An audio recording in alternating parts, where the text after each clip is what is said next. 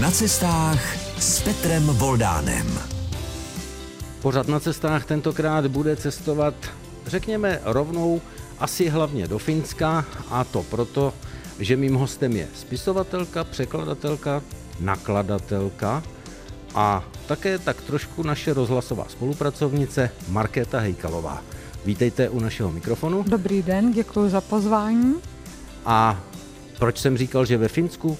Protože Markéta Hejkalová byla i konzulkou a kulturním ataše v Helsinkách. Tak zůstaňte s námi. Dozněla první písnička a pořád na cestách. Má dnes hosta, který má velké zkušenosti s Finskem. Markéta Hejkalová, spisovatelka, překladatelka, nakladatelka, která sídlí v Havlíčkově Brodě, což je Vysočina a ta zasahuje tak trochu i do východních Čech, ale já zůstanu nejprve u toho představování. Spisovatelka, překladatelka, nakladatelka. Kdybych přidal tiskařka, tak máte celý uzavřený cyklus.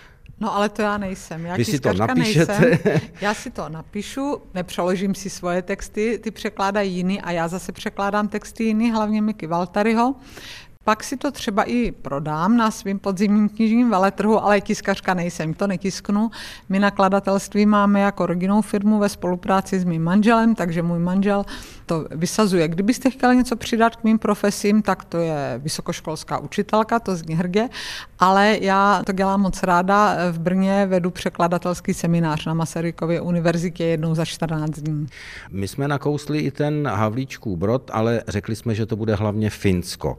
A když je to Finsko, tak je to Mika Valtary. My se spolu známe od doby, kdy jsem natáčel postřehy odinut s ostravskou televizí z Finska a tam jste mi právě s postavou tohoto spisovatele velice pomohla.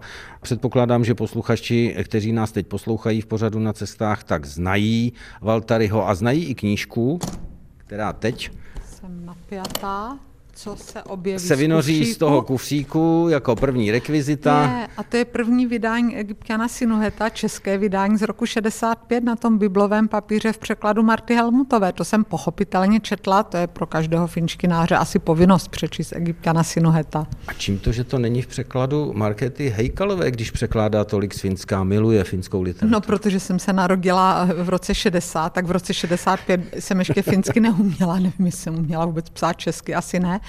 A myslím si, že Marta Helmutová to přeložila velmi dobře. Já vůbec nejsem příznivkyně nového překládání toho, co už je přeloženo. Zvlášť, když je to tak dobře. Já jsem měla i kdysi nabídku přeložit Kalevalu, finský národní epos znovu, ale to už o sto let dříve, o víc než sto let dříve přeložil Josef Holeček a myslím si, že to také přeložil dobře. Já se soustředuju na to, co ještě přeloženo nebylo.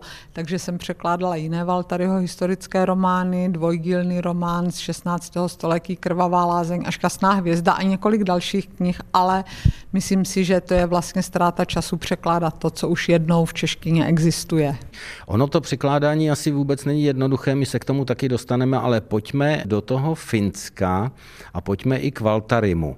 Ale nejdřív začneme ve východočeském regionu. Já už jsem to spojení naznačil na té Vysočině, která prostupuje z východočeského regionu i do těch dalších sousedních, ale vy máte od dětství východočeský region pod kůží. No mám, já jsem tam trávila každé prázdniny, protože rodiče mojí maminky pocházeli z východních Čech. Můj děda, spisovatel František Křelina, byl z Podhradí u Jičína a babička byla z Kadeřavce u Turnova. Seznámili se na učitelském ústavu v Jičíně, no, těsně po první světové válce a pak spolu žili, učili na venkovských školách právě v tom regionu a byli tam až do roku 1939, když pak oni žili v Českém Dubě, to už je severočeský region a ten eh, připadl do Sudet a oni teda museli odejít, takže odešli do Prahy. Ale já jsem eh, trávila právě na té chalupě v Kadeřavci u Turnova. Ta chalupa patřila bratrovi mé babičky a já jsem tam trávila každé prázdniny a bylo to pro mě úplně ráj. Eh, toužila jsem tam být jedině tam. Nechtěla jsem jezdit nikam k moři, ne, že by mě to tak často hrozilo taková cesta, ale protože to bylo nádherné, tam byly zvířata, slepice, koza, ovečky, oslík dokonce, koně, kráva, to bylo pro dítě úplný ráj prázdninový. Je pak eh, nějaká spojitost s tím, že vaše první knížka byla knížka pro děti, Spojitost tam bude možná s maminkou, která psala pro děti, ale ona se jmenovala a měla už vlastně cestovatelský takový název. Šlimišáci do světa. Šlimišáci do světa je skutečně moje první knížka s maminkou Hanou Pražákovou. Ani tak souvislost možná nemá, nebo Nevím vlastně, proč jsem napsala tu první knížku pro děti, protože pak už jsem psala pro dospělé, ale ta nemá spojitost s východními Čechami, ale má spojitost ku podivu s jiným krajem, z Jižní Francii. My jsme s mým mužem po revoluci, sotva to bylo možné, v roce 92 vyrazili na takovou velkou cestu do Provence a pro nás tehdy to bylo objevování Evropy, objevování neznámého světa a na mě to tak hodně zapůsobilo ta cesta, že jsem se to pokoušela nějak přeměnit do toho, jak by to mohli vnímat dva pohádkoví tvorové, teda konkrétně ti myšáci, takový ten zážitek ze světa, který je krásný, který je nám najednou otevřený, to byly ty šťastný 90. léta. Váš otec byl velvyslancem v Maďarsku, byla jste se tam podívat? Eh, no to víte, že byla. Můj eh, otec byl velvyslancem v Maďarsku, ale až po revoluci od roku 1994 do roku 1998 maďarštině se věnoval celý život, on ji vystudoval a pak působil v Brně na univerzitě a v 60. letech dostal takovou unikátní možnost jet na rok do Finska, aby se naučil druhý ugrofinský jazyk, to je finštinu.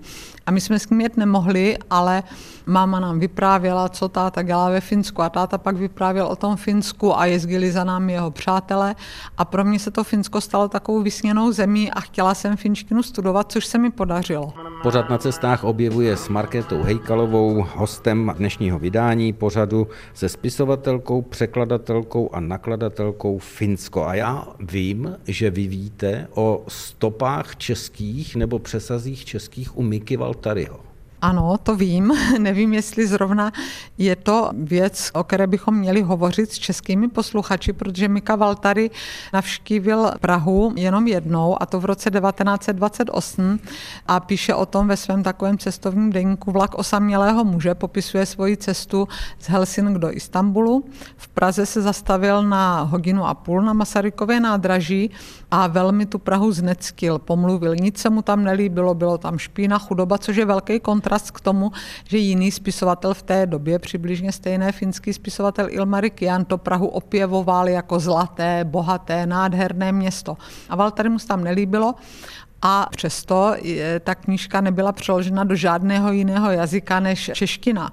No a další český přesah by se asi dalo říct, že Mika Valtary je u nás neobyčejně populární, snad jeden z nejpopulárnějších autorů vůbec a v žádné jiné zemi není tak populární jako u nás, si myslím. To máte pravdu, e, právě proto jsme si vybrali pro to natáčení tehdy ten titulek Egyptian z Helsinek, protože on totiž v Egyptě nikdy nebyl a přesto napsal tak fantastickou knížku. Ale vy jste napsala knížku, která i nám pomohla v tom natáčení. Já znovu zalovím v tom našem kufříku.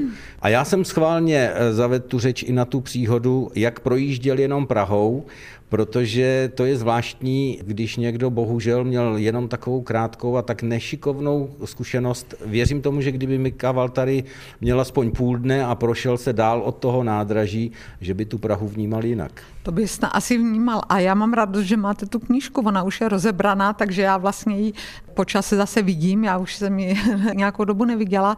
Já jsem ji napsala, protože vlastně mě trošku tak iritovalo, že čeští čtenáři vnímali Valtaryho jako autora jediné knihy, to je Egyptiana Sinuheta a já jsem chtěla jim vysvětlit, že on je autor mnohem zajímavější, má větší rozsah, jednak psal historické romány, jednak psal Egila ze současnosti a že ten jeho život a tvorba byly spjaté s finskými dějinami ve 20. století. Ale k té Praze, to si nejsem úplně jistá, jestli by Prahu vnímal jinak, protože on to byl 20-letý mladík při té cestě z Helsinek do Istanbulu a kritizoval v podstatě všechno. Líbilo se mu jedině v Sofii a to proto, že tam poznal krásnou mladou barmanku, s kterou prožil takovou milostnou noc, milostný románek, tak to se mu líbilo, ale jinak vlastně se mu žádné město nelíbilo, ale žádné neskritizoval tak jako Prahu. A vám se Helsinky líbily? No mně se Helsinky líbily, mně se líbí Finsko, ale mně se líbí Finsko v létě a moc ne v zimě. Mě nevadila ani tak zima, jako spíš tma, v zimě je tam tmavo a třeba v prosinci ještě často v Helsinkách nebýval sníh, eh, tam se rozegnívalo kolem 9. 10. a kolem třetí se zase už stmívalo a mezi tím bylo šedivo, takže tam třeba celý měsíc nevyšlo slunce. No ale zase je to vykoupené tím, že v létě je tam krásně, v létě vlastně slunce nezapadá, takže jsou světlé noci. Návštěvníci z Čech třeba si stěžovali, že nemůžou spát, ale to mě vůbec nevadilo. Mně se to letní Finsko líbilo a i Finové říkají, že letní Finsko je veselá země a zimní Finsko je taková hodně smutná země. A Helsinky jsou krásné, protože vlastně leží na břehu moře, že tam je spousta ostrovů, ta příroda se prolíná s městem. Kvůli architektuře, třeba moderní architektura je zajímavá, ale jinak kvůli historickým památkám to není nijak zajímavé město, ale právě kvůli tomu sepětí s tím mořem, skalami, s přírodou. přírodou. To se mi líbilo. Já jsem měl štěstí vidět Helsinky dvakrát na konci léta a to jsem si připadal za Helsinkami tak trošku jako na té Vysočině. Žlutá, červená do toho a tak dále, ty barvy byly fantastické. A pak, co mě zaujalo, vy jste říkala o tom moři, trh z lodí, kde se prodává přímo z lodí na nábřeží v Helsinkách, tak to se nevidí taky úplně všude a člověk by to zrovna v Helsinkách na severu nečekal. No a to je pravda, to je moc krásný trh, ten Kaupatory jako obchodní trh a tam jednak se prodává každý den, jednak hlavně v létě, ale pak je tam třeba moc hezká akce, která se koná na podzim nebo konávala Silaka Markina, slegiové trhy a tam se právě z lodí prodávaly ty čerstvé slegě, jednak slegě a jednak různě naložené v různých omáčkách a tak, tak to je taková turistická atrakce, kterou jsem měla moc ráda. Teď jsme zabrousili s Markétou Hejkelovou, hostem dnešního vydání pořadu na cestách trochu i do gastronomie a my se k ní ještě vrátíme, protože i to bude zajímavé, pokud jde o cestovatelský pořad s odbornicí na Finsko. Tak zůstaňte s námi, budeme pokračovat zase po písničce. My jsme teď možná vysíláme v podvečer, některé posluchače naladili, že se mezi tím, co jsme se při písničce odmlčeli, mrkli do ledničky, tak já u té gastronomie možná zůstanu. Jsou některé pokrmy, které byste z té finské gastronomie vypíchla? Mě tam třeba hrozně zaujaly rybičky zapečené v chlebu. No ano, kalakuko, rybí kohout, to je taková specialita z východofinského města Kuopio, ke kterému já mám velmi sentimentální vztah, protože to bylo město, kde jsem poprvé ve Finsku byla na mezinárodním jazykovém kurzu ještě za studií. A to je to, co jste řekl, přesně rybičky zapečené v chlebu. Já bych ještě vypíchla takové jídlo, které je oblíbené asi všude, ale lososa a ten losos ve Finsku byl opravdu dobrý. Já jsem měla ráda lososa s omáčkou z lišek a mm, s bramborovou kaší, to byla takové tradiční finské jídlo, mě tam velmi chutnají i karelské pyrohy, karjalan pírakat a to jsou takové placičky z bramborového těsta nebo nebo z jiného těsta plněné rýží a na to se dává taková vaječná pomazánka. A to mi moc chutnalo pak finská specialita byly krabice. Ono e, jako v podstatě by se to asi dalo přeložit jako nákyp. Třeba porka na látiko doslova znamená mrkvová krabice, ale je to mrkvový nákyp, mrkev na slano a to bylo vlastně finské vánoční jídlo, které já občas doma dělám. Musím říct, že vlastně jsem jediná v širokém okolí, kdo to má rád, komu to chutná, ale je to takový e, milý finský pozdrav, když to udělám. No, nepřemýšlela jste o tom, že byste vydala finskou kuchařku, protože to jsou docela zajímavé pokrmy. Mimochodem ty rybičky zapečené v chlebu, jestli se nepletu, tak si Finové registrovali u Evropské unie, dokonce jako regionální specialitu. A je tam víc takových věcí. Eh, chleba eh, jsme připomínali, my jsme měli to štěstí, že jsme našli v Helsinkách pekárnu rodinou, ve které pekli ten starý chleba s dírou. Ano, chleba s, gí, s gírou. Rejkelejpe, to je takový vlastně chleba kulatý, který má díru uprostřed, protože to vyselo eh, tyči. na ty tyči nad, nad pecí a tam se to sušilo. Ne, já jsem o finské kuchařce nepřemýšlela, já jsem ku podivu teda vlastně napsala jednu kuchařku u nás v Evropě, to bylo podle televizního pořadu, který se jmenoval stejně a tam se sledovaly příběhy eh, z různých členských zemí Evropské unie a vždycky tam byl jejich oblíbený recept. Já jsem to vlastně přepisovala z té televizní podobě a pak jsme vydávali kdysi dávno i diplomatickou kuchařku, kterou jsem psala společně s skutečným kuchařem profesionálním Jiřím Šourkem, ale o finské kuchařce jsem neuvažovala. Ono zase, no já vlastně nejsem autorka kuchařek a těch jídel si myslím, že ty, co jsme vyjmenovali, jsou tolik, takový nejzajímavější, že už skoro skončíme. Mě třeba zaskočilo, že Finové patří k největším v úvozovkách pijákům nejenom obecně, ale i pijákům kávy taková ta tradiční finská káva je překapávaná káva, která se ráno uvaří a pak stojí na plotince třeba celý den. A jako u nás stávala cikorka. jako u nás stávala cikorka a Finové pijí mnoho šálků denně, třeba spisovatel Timo Komuka, jehož román Země hříšná píseň vyšel i česky, pil třeba 80 šálků eh, té černé kávy denně. Pravda je taky, že umřel v mladém věku, což si neumím představit. Já, když vypiju dva šálky té finské kávy, tak mi to stačí na několik dní. No, ještě zůstanu eh, u té kavárny, ale zase s přesahem do Finska. Finský dortík, který vlastně vymyslela manželka autora finské státní hymny, Runebergin, Runebergův, Runebergův dortík. dortík. On má dokonce svátek, ten dortík. Ano, dortík má svátek, protože Runeberg psal teda švédsky, ale je považován za klasika finské literatury a jeho manželka, která se jmenovala Tuším, Fredrika, nejsem si kým jistá, vymyslela tenhle dorky, který se ve Finsku těší velké oblibě a to je taková finská tradice, že zase manželka prezidenta meziválečného Svinhufůda taky vymyslela nějaký dorky, který se tam dodnes těší oblibě. Ty zákusky jsou spjaté se známými osobnostmi, což asi u nás moc není. Já mám ještě další rekvizitu, která se váže právě k Finsku a to je, to je čepička, řekněme Santy Clause, Protože finský joulupuky, joulupuky výborně. má své sídlo. No samozřejmě, to všichni vědí, že ten pravý Santa Claus se jmenuje Joulupuky, protože je z Finska a sídlí v Laponsku na hoře Korvatunturi, což znamená ušatá hora. Ale on se teď přestěhoval, on sídlí na polárním kruhu, kde mu zbudovali velikou vesnici, která se e, pro turisty říká anglický Santa Claus Village, Joulupukin Pajakule a tam ten eh, Joulupuky alias Santa Claus je, můžete se s ním vyfotografovat, pravda není to zadarmo, stojí to myslím 25 eur to stálo, když jsem tam byla já a je to opravdu turistické místo, ale Jinak eh, ty dárky skutečně ve Finsku nosí joulupuky, což znamená doslova vánoční kozel a to je proto, že to dřív dělal muž v kozlí kůži, který roznáší ty dárky. On spíš jako teď připomíná toho amerického Santa Clause nebo našeho Mikuláše, ale je to finská tradiční vánoční postava. Tím jsme se dostali hodně na sever.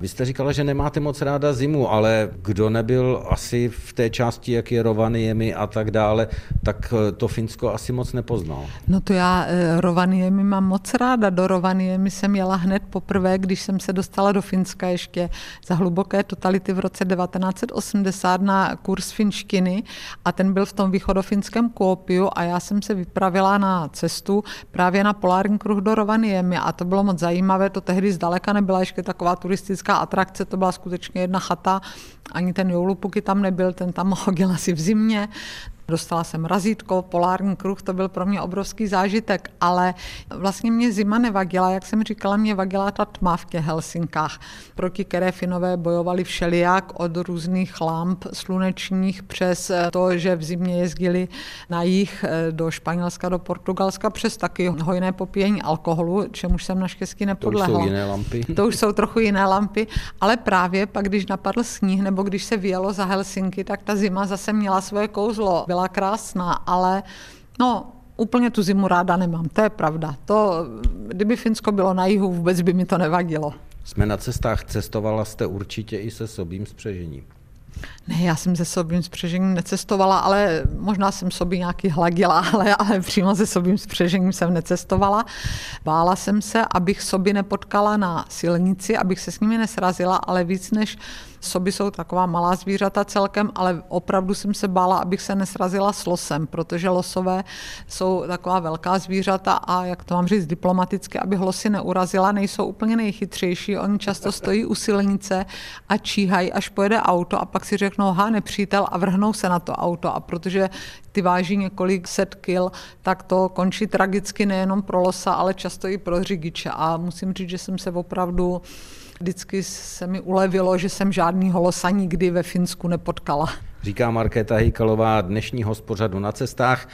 Cestujeme, jak vidíte, i s losy, dali jsme návod, na co si dávat pozor, když se vypravíte do Finska a budete autem a budou na vás číhat eh, někde ze zálohy losy. No a co si budeme povídat po písničce?